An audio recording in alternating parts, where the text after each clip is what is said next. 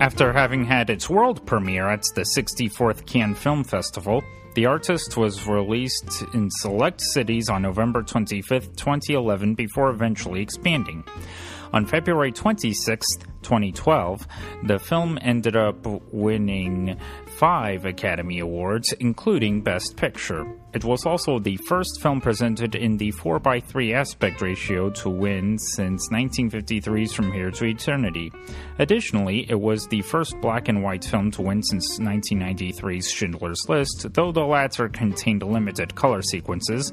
It was the first 100% black and white film to win since 1960's The Apartment. So, what was the road to Oscar nights like for the artist? We're about to find out. Hello, everyone. This is Jeffrey Kerr. Welcome back to the Best Picture Backstory, where I am joined by a guest or two to discuss the history behind any previous Oscar winner for Best Picture. Today, we'll be talking about 2011's The Artist. Joining me for this conversation is Dan Bayer, who is a writer and podcaster for Next Best Picture. Hello, Dan. Hi, Jeffrey. And how are you today? I am doing well. I'm excited to talk about this movie. All right. The artist follows silent film star George Valentin, who just can't get enough of himself. He soaks up attention like a long dried sponge absorbs some much needed water. He's larger than life, and in his mind, larger even than his projected image, which appears on the big screen. Following the successful premiere of his latest hit, he has a run in with a beautiful girl named Peppy Miller, while in the midst of an eager press corps. Suddenly, George and Peppy are the talk of the tabloids and entertainment rags. They appear together on the cover of Variety, engineering Kinograph Studios bossman Al Zimmer because the added press of his star means news for the movie's successful debut has been relegated to page 5. Soon, Peppy's living the dream up on the silver screen first as an extra, with every new picture moving on up the credit list until she's poised to become Kinograph's newest and hottest attraction. In fact, she's the perfect face, complete with her painted on beauty mark courtesy of none other than George himself to he- head up Kinograph's new sound division, which Zimmer and company believe to be the future of filmed entertainment. But George will have none of this talking business. He sets out to prove that silent films remain king King, financing his own project while Kinograph and Peppy set out to make history and a fortune. The film was written and directed by Michel Hazanavicius and starred Jean Dujardin, Berenice Bejo, John Goodman, James Cromwell, Missi Pyle, Penelope Ann Miller, and Uggie the dog. So, to start things off, Dan, how did you first discover the artist? Uh, I don't remember. I think I first um, heard about it when it premiered at Cannes. I think it was at Cannes that year.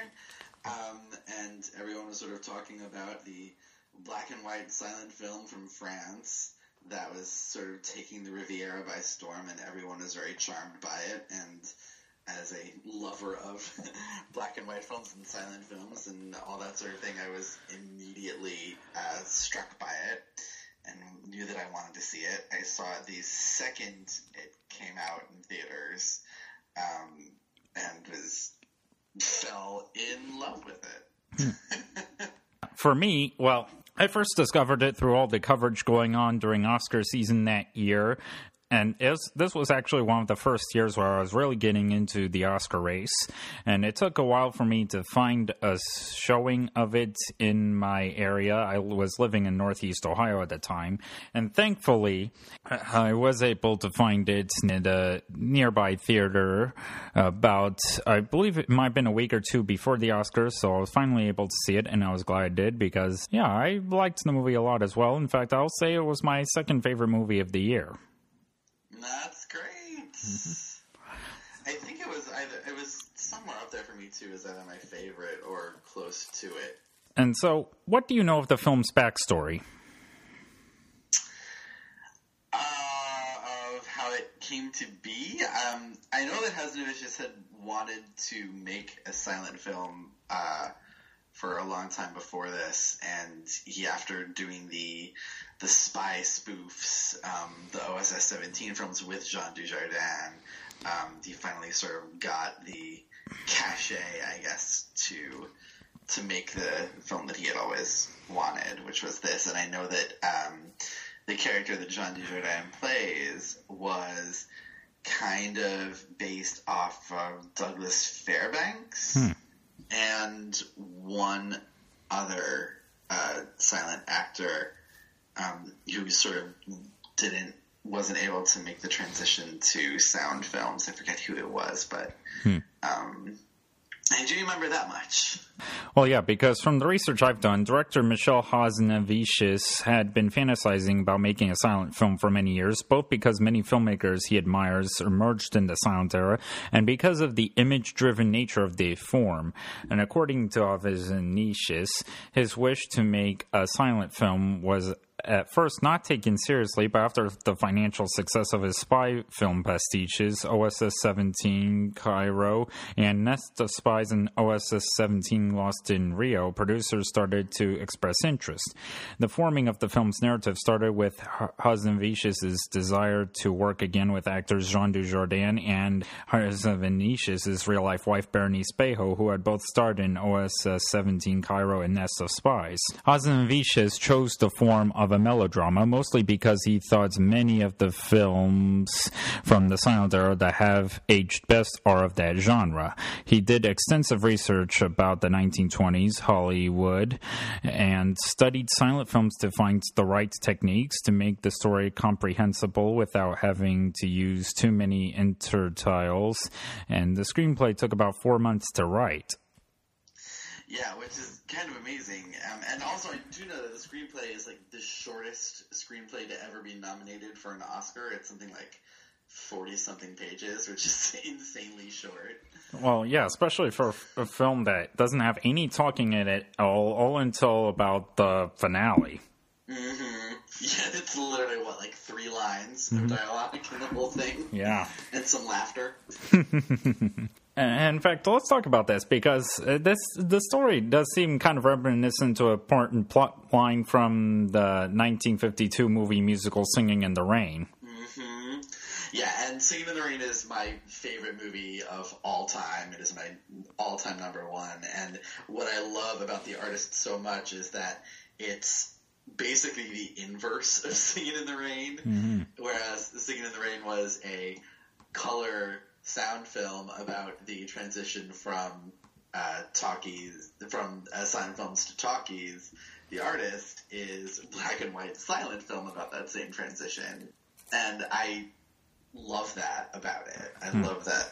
Well, yeah, it almost makes for a great double feature. Oh, absolutely, absolutely. Um, I, I, yeah, everything about it is just like it's it's so clever in how it uses um, the silence and the the form of silent film to to do things. I love how um, you know the, it starts at the big premiere, just like Singing in the Rain does, and we're sort of with the um, the the team of the movie backstage as the movie finishes, and they sort of like lean in to hear what the audience's reaction is, and we can't hear it. We have no clue until they sort of like, oh, a sigh, and oh, good, they liked it, you know. And it's all done with their faces, and just like it plays with a lot of these expectations uh, in really fun ways. well, yeah, and thankfully it's not a complete knockoff of Singing in the Rain. It really is its own thing. It, it really is. It's not a knockoff, while it, it has similarities, and it, and it borrows and makes homages to a lot of uh, classic Hollywood films and silent films and talkies. But it combines all of those things to make something that I think is pretty unique, and has it certainly has a very unique sensibility. Let's talk about the film's run during award season because leading up to the Oscars that year, the artist had won the Critics' Choice for Best Picture, the Golden Globe for Best Motion Picture Comedy Musical, the PGA, the DGA, and the BAFTA for Best Film. And this was probably the most recent year we've had where one film completely swept through all of award season and went on to win big at the Oscars. Yeah, and it's pretty amazing that a you know what really, in the end, is just this little curio film from France, uh, done in this style of that has long since passed. I mean, you know, practically a hundred years, um, like eighty years since silent films were even a thing, um, and it, it's pretty amazing that that is what swept that year. Even you know, and I, I get you know the Academy definitely loves movies about Hollywood. Um, even though they don't always, but they do, generally speaking, like them. But even still, like just the form of this film is, it's a very strange one to have received all that love. But then you see it, and it just, it is the most charming thing. And technically, The Artist is an American production, as it was not submitted for Best Foreign Language from or now international film, and it was shot in international film. yeah, as principal photography took place in Los Angeles. Yeah, know. Principal photography. It was shot on site in Hollywood. Like what Peppy's house that she ends up living in is actually Mary Pickford's um, first house, which is kind of amazing, and it's all shot on location and on sound stages, even though it was entirely French financed, Hmm. um, which is interesting. Or French, and I think there was a little bit of Belgian money in there too, or something like that, but not eh, like. While it was shot in America, all French production, even though it was shot in America and had some American actors in it. And some American crew members like costume designer Mark Bridges. Okay, so the artists end up receiving 10 Academy Award nominations for Best Picture, Best Director for Michel Hazanavicius, Best Actor for Jean Dujardin, Best Supporting Actress for Bernice Bejo, Best Original Screenplay, Best Art Direction, Best Costume Design, Best Cinematography, Best Film Editing, and Best Original Score. So do you think the artist got all the nominations it deserved? If not, did it deserve more or less? Um, I think it pretty much got all the nominations it deserved. I, I, I don't think that it deserved any more than that. Um, I definitely don't think it deserved any less. Yeah, I'm actually in agreement on this one. Yeah, I think, again, I got everything. But, however, here's a good question. Would you consider Bernice Bejo lead or supporting? Um, I I do consider her supporting. I think that uh, Jean Dujardin's George Valentin is the sole lead of the film. Uh, you can always you can always make the argument that she's the leading female role, but um, really, it's the movie is focused on him, not on her. Oh, yeah, because I know the only lead acting nomination she got at uh, any major precursor was the BAFTA. On Oscar night, the artist won five of those awards, which were Best Picture, Best Director, Best Actor, Best Costume Design, and Best Original Score. So, do you think it got all the wins it deserved? If not, did it deserve more or less? That is a really good question. I love all of its wins. Um, I would not take any of those wins away. Um, I, um, looking at the the list of other things, I may have. I would toy with giving it best art direction. I I haven't seen Hugo in a long time, and that's the one that won there. Um, but I part of the charm of this is you know the the sets and the recreations of uh, 1920s and 30s era Hollywood, and I I'm, I really love it. But I think that's the only one. Um, I would not give it screenplay. As much as I love Berenice Bejo, I would not give her the supporting actress Oscar either. Uh, Yeah, I mean, there was no taking down Octavia Spencer for the help. or Jessica Chastain for the help. So, in fact, uh, let's take a look over a lot of the categories the artist was nominated, in some cases won in. Okay, so art direction, you said you personally have given it art direction over the eventual winner, Hugo, as well as uh, Harry Potter and the Deathly Hallows Part 2, Midnights in Paris and the Warhorse.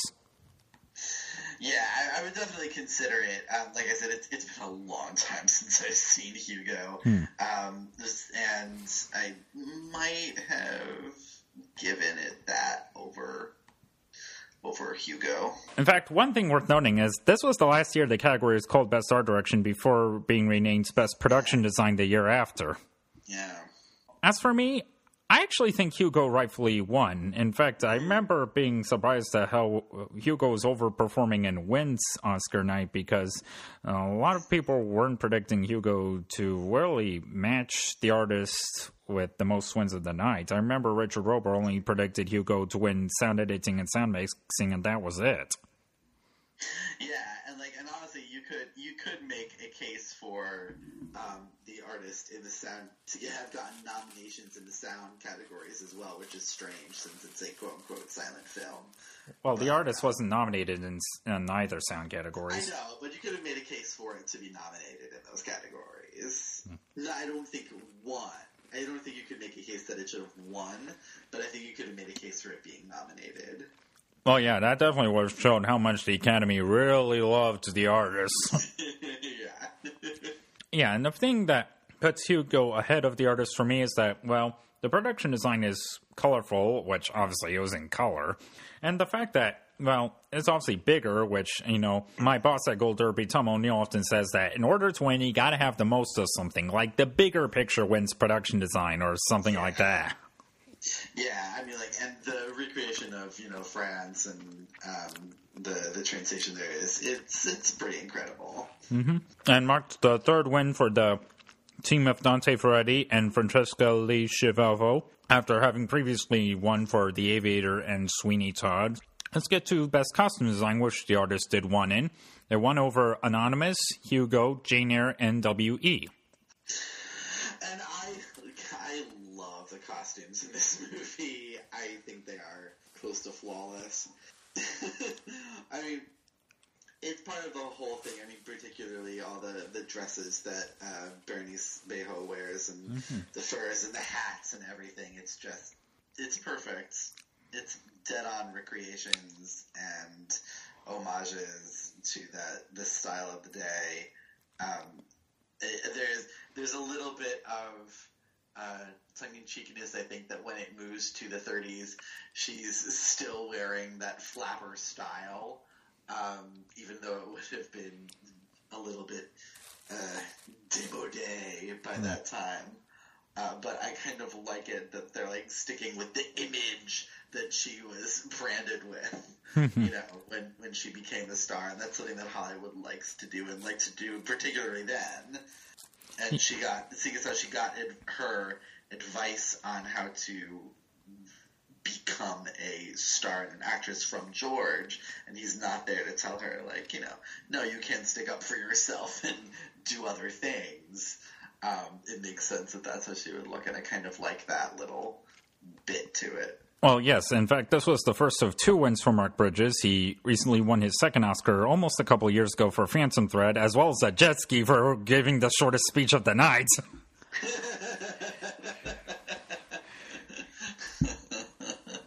I remember that so well. yeah. yeah.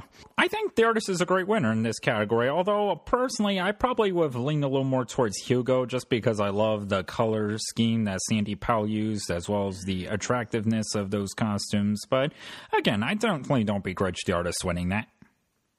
Yeah, like this is this is a pretty great lineup of costume design. Actually, like uh, Anonymous is is, is something else, but the costumes in it are pretty jaw dropping. Mm-hmm. And W.E. is not a great movie either, but the again the costumes are they're highly covetable. Well, yeah. As, after all, the award isn't best costume design in a good movie; it's best costume design in general. So, on to Best Cinematography, where the nominees were The Artist, The Girl with the Dragon Tattoo, The Tree of Life, Warhorse, and the eventual winner, Hugo. So, what do you think? Should- Should The Artist have won here, or do you think Hugo rightfully won, or do you think something else should have taken it? Emmanuel Lubezki's loss for the Tree of Life in this category is one of the all-time worst Oscar losses. Hmm. Understandable, but hey, at least this was the final loss he had before he started winning three years in a row for Gravity, Birdman, and The Revenant. They had to make it up to him somehow. Well, yes, and and Roger Deakins could be facing a similar thing where if he wins the second Oscar for 1917 this year. Oh yeah. So you personally would have given it to The Tree of Life? Oh yeah. Oh yeah. In a, in a walk. And I admittedly have not seen the Tree of Life, so What? I know, I know. I mean, I have seen images from it though, so I can definitely see it. I mean, see how it would have been a worthy winner. In fact, you know, given how much the Academy has loves to spread the wealth, it, it, since in the expansion era where there's more Best Picture nominees, this could have been the best place they could have awarded it. Yeah. In fact, how would you rank the nominees for cinematography from thi- this particular year? Ooh. Um. That's tough. Uh, Tree of Life would obviously be at the top. Um, I'd probably put Warhorse second, and then Hugo, and then uh, eh, I, mm, and then Girl with the Dragon Tattoo, and then The Artist. Hmm. Um, I I like the cinematography and the artist. There's so much, but it when you know when it's all said and done, they're working within a pretty limited um, range of what you can do bec- with um, black and white and the academy framing and all that. And they do the best of it that they can. But I think the others in this category just came up with more memorable images um, and camera movement than the artist did. Well, yeah, again, the most cinematography tends to win. Like, in fact, this was one of many years where the big, I guess, big budget visual effects 3D movies won cinematography, where Hugo won it, as well as Gravity, Avatar, and Life of Pi. In fact, I might say, well, of the films I have seen, well, in fact, this really looked like a pretty stellar lineup, but not only with the work that was done, but even with the people in contention. Oh yeah, absolutely. Um, I I think for now the, of the films I have seen, I might lean a little more towards Hugo, but again, pretty stellar lineup. Yeah, they did a good job with this category. Now, best film editing. So the nominees were The Artist, The Descendants, Hugo, Moneyball, and the eventual winner, The Girl with the Dragon Tattoo. So, what are your thoughts on this category? Um, I it's been a while since I have seen uh, Hugo, and but from what I remember, it's very well edited, as anything edited by Thelma Schoonmaker always is. Um, and I Moneyball is also very well edited, as is the artist, and the girl with the dragon tattoo. And I think the Descendants is only here because they just really liked that movie for some unfathomable reason. Well, yes, because I listened to Kevin Jacobson's On Second Thought podcast with you and Matt Sinclair, and yeah, I'm with you. I was not a fan of The Descendants. No, I I despise that movie. And here I've only seen three of the movies, which were The Artist, Descendants, and Hugo. I've not seen Girl the Dragon Tattoo nor Moneyball. In fact, I remember Girl the Dragon Tattoo winning this was a big surprise, given that it was the only film that was in this category that was not a Best Picture nominee, and the editing team of Angus Walls and Kirk Baxter just won the year before for The Social Network. yeah, it was huge surprise on the night. Um, It was almost a surprise that it got nominated here and didn't get nominated for Best Picture, um, if I if I remember correctly. Um, and it, I mean, it's it's well edited. Um, I, I think uh, my I have issues with that film. Um, a lot of issues with that film, and I don't think that I would give them the win, but it, it's a worthy nominee. Oh, for the time being, I'm not sure if I really have any thoughts on who should have won this category. I mean, maybe I would have given it to the artist by default, which would have marked another win for Michelle Visha since he was one of the editors. Yeah, that's really um, that kind of my feeling about it too. Like, I, of these films, the artist was my favorite. Therefore, I would probably have voted for it. So now on to Best Original Score. The nominees there were The Adventures of Tintin, Hugo, Tinker Tailor Soldier Spy, Warhorse, and the eventual winner, The Artist. So, thoughts on this category? I, I would easily give this uh, win to the artist. Um, I, I have the only one of these I haven't seen is Tintin. Huh. Um, and I like all the other scores, but don't love them. And the the score for the artist, I I love. I love the um the, I guess it becomes the sort of main theme of the film. I love it a, whole bunch. Um, the the opening uh, scenes, the sort of like bouncy peppy stuff is you sort of listen to that and go like, well, this is fun, and it's a you know great recreation of the types of scoring they did for silent movies back in the day, but it's not particularly great. Um, no great chinks or anything. But then when it when it really gets going and it gets into the more romantic themes of the movie, um, I really really love it. Use of Bernard Herrmann's Vertigo score aside. okay, I have two notes to give. First, you should definitely watch The Adventures of Tintin. I think it's a very underrated animated film, especially underrated from Steven Spielberg's filmography. And uh, second of all, I agree that I think the artist rightfully won here, you know, especially given it's a silent movie where there's no talking till the very end. You know, the music really has to be the one to carry it through to really, I guess, keep the elevate the emotions. Yeah, I mean the music, the score is front and center for mm-hmm. the whole movie, mm-hmm. um, and I mean just as equally impressive are the moments that they choose to not have any music playing in mm-hmm. it. Frankly, um, and I, I love every choice that they made with the score, even the use of Vertigo because I love that music. Mm-hmm. Uh, but uh, like, and outside of that you know, the score, the original parts of the score are great. Hmm. Now on to Best Original Screenplay. The nominees were The Artist, Bridesmaids, Margin Call, A Separation, and the eventual winner, Midnight in Paris. So, what are your thoughts on this category? Did Midnight in Paris rightfully win?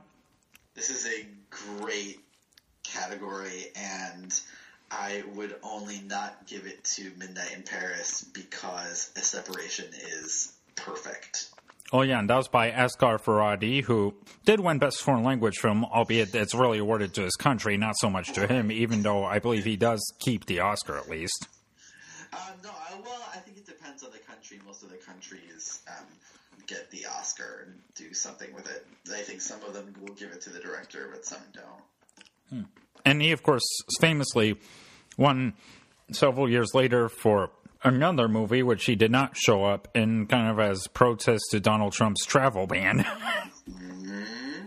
Yeah, the separation is just perfect, and it it starts with that screenplay. That that screenplay is just God. It is a perfect jewel cut crystalline thing. You can't add or remove anything to that screenplay without making the film worse. Hmm. I, it is just it's beautifully, perfectly written, and um, that it, the film only builds on the greatness of the screenplay. Um, if you ask me. Okay, so in fact, how would you rank the nominees overall? Uh, so I would have a separation as number one. Uh, Bridesmaids is three. Um, uh, what was number two? Oh, I know. So Bridesmaids is two. the Separation, then Bridesmaids, um, then uh, uh, then Midnight in Paris, then The Artist, and Margin Call last. But the margin between number three and number five is very very small. I think Midnight in Paris rightfully won this, even though we are awarding Woody Allen another Oscar, even though he doesn't show up, nor, well, of course, given the allegations made against him recent years. But, you know, I thought, still, I, I mean, I'm a guy who separates the art from the artist, and I think. Midnight in Paris is a wonderful movie, very original, which, of course, often wins Best Original Screenplay, the most original. Yeah, I think it rightfully won there. I, I really like uh, Midnight in Paris a whole lot, and I think the only reason that I I rank it, you know, relatively low is that I just can't um, with how he writes um, the Rachel McAdams and her family's characters. I, I think they're some of the most gratingly, needlessly awful characters he's ever written. Um, and like so much so that they come close to ruining the film for me. But everything else in that movie is great among the best stuff he's ever written. Hmm? And we already touched on Best Supporting Actress earlier, so I guess moving on. Well, so we both agree that Octavia Spencer rightfully won over Berenice Bejo and everyone else. I, I would personally have voted for Jessica Chastain over Octavia Spencer, Oh. but I, I'm, I'm happy that someone from The Help won in this category. Yeah. So Best Actor, which Jean Dujardin did win. He won over Demián Bichir in A Better Life, George Clooney in The Descendants, Gary Oldman in Tinker Tailor Soldier Spy, and Brad Pitt in Moneyball. So do you think Jean Dujardin rightfully won? Absolutely. I agree. I mean, he what he does in this movie. I mean, first of all, he has just the the look of movie stars from that time, down pat, and the the like, and it you know not just his his incredibly handsome face, but the, the facial expressions that he makes and the um, the way he holds his body and the joy that he has when he is performing and making movies is flawless. And then he has to, I mean, then he runs through all the gamut of emotions in this and has to do it without the benefit of dialogue um, to get anything across. And he just, it, again, like, it, both he and the movie themselves are just so goddamn charming. and that goes a long way towards making it great. But then, like, he really like gets to the core of this man's emotions the way that all the best uh, silent era film stars did with their characters. It, it, I think it's one of the best best actor wins of this decade. Mm. It does seem kind of underappreciated by today's standards at this point. Yeah, I and I think there's a lot of that. You know, the, I mean, it, it's hard to uh, separate any film from Miramax or the Weinstein Company from Harvey Weinstein. Yeah. especially, especially now. And but even then, like you know, with his very aggressive campaign practices. Um, but yeah, I kind of maintain that even if it didn't have him behind it, this film would have um, done very, very well for itself at the Oscars. Um, and there, there's just no denying how great Jean Dujardin is in this. I think, um, and I get that some for a lot of people they just don't like silent films. Yeah, they're just not as That's accessible. perfectly fine, but you still have to recognize, you know, the skill when it's there. And oh my God, I mean, Yeah. what he does in this movie is incredible. Well, yeah, you have to give it credit for what it achieved. Mm-hmm. Now, Best Director, where Michel Hazanavicius won. He won over Alexander Payne in The Descendants, Martin Scorsese in Hugo, Woody Allen for Midnight in Paris, and Terrence Malick for The Tree of Life. So, what are your thoughts on this category? I, it's very hard for me to choose between Hazanavicius and Terrence Malick. Um, and in the end, yeah, I gotta, I, I kind of have to give, give it to Hazanavicius because the, to even try to make this movie takes a brass of balls, and it's, it so flawlessly recreates you know that style of movie making and it's really ultimately all down to him and i gotta give him the credit for this movie Yeah, that's a great point. And, uh, well, yeah, you can see this was all his vision, so this is the best place to have awarded him, I think. In fact, I'll say he was my second place choice. My first place was actually Martin Scorsese for Hugo. oh interesting That, that guys does kind of transition to the final category, Best Picture, where the artist won over The Descendants, Extremely Loud, Incredibly Close, The Help, Hugo, Midnights in Paris, Moneyball, The Tree of Life, and War Horse. So, and I saw on Twitter you watched the artist for the first time since its theatrical release last night. So, and do you think the artist rightfully won, or do you think something else should have taken it? I, like 2011 is a weird oscar year Yeah. in terms of the movies that were nominated and the movies that won. Um, and I I look at this lineup and I, I don't think any of the other nominees would really hold up as well as the Best Picture winner as the artist does, except maybe the Tree of Life, um, which was never ever gonna win. Well, yeah, especially since it didn't have nominations for screenplay nor editing. Yeah, and it's just like it's very much like an auteur art film, you know, in every way that it can possibly be. Um, that was never going to get the sort of broad appeal that you need to win. Um, but you know, looking at this list, other than Tree of Life, this is my favorite of these films by a pretty decent margin. And again, like it's just just the most charming goddamn movie. I, I find it really hard to begrudge it its win here. I do, and I think it's incredibly deserving, especially in this lineup.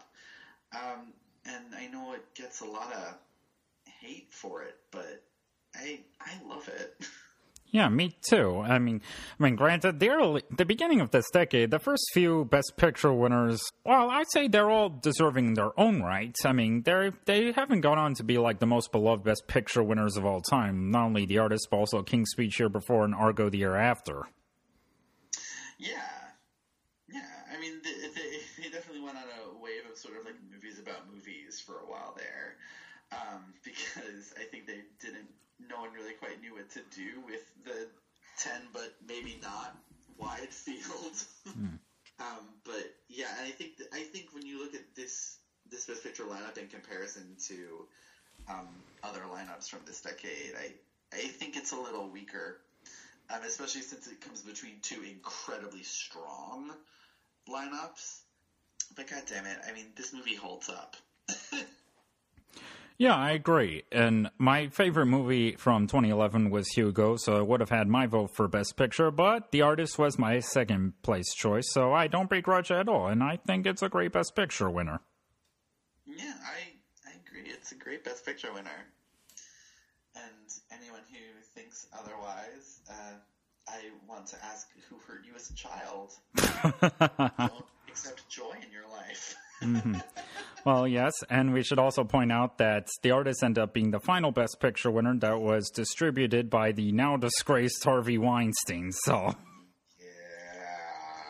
I mean, but, but just before we stop, like, I want to say how much I love that, like, this is the first silent film to have won since literally the first Best Picture winner ever. Yeah. I love that fact a whole hell of a lot. Hmm. I, I think it's you know like it's you know it's fun that you know like, it sort of comes around full circle, you know, and Mhm. to a film that is paying homage to those types of movies like Wings, um, for it to be the first one to win since Wings. I I love it. Yeah, so The Artist was the first Best Picture winner not to be rated R since Million Dollar Baby, and the last one until Green Book this past year. Yeah. So, again, I guess that just about does it for our discussion on The Artist. So, thank you for joining me today, Dan. oh, my pleasure. For those who'd like to keep up with your work, where can they find you on the internet? Yeah, you can find me on Twitter at Dance and Dan on Film. Uh, you can find me generally on the Next Best Picture podcast, and you can find my writing both at Next Best Picture and uh, a little more rarely at The Film Experience. Okay, so thanks again for joining me today, Dan. This was great getting to talk to you, and hopefully we'll have you on more in the future. Yeah, I love that.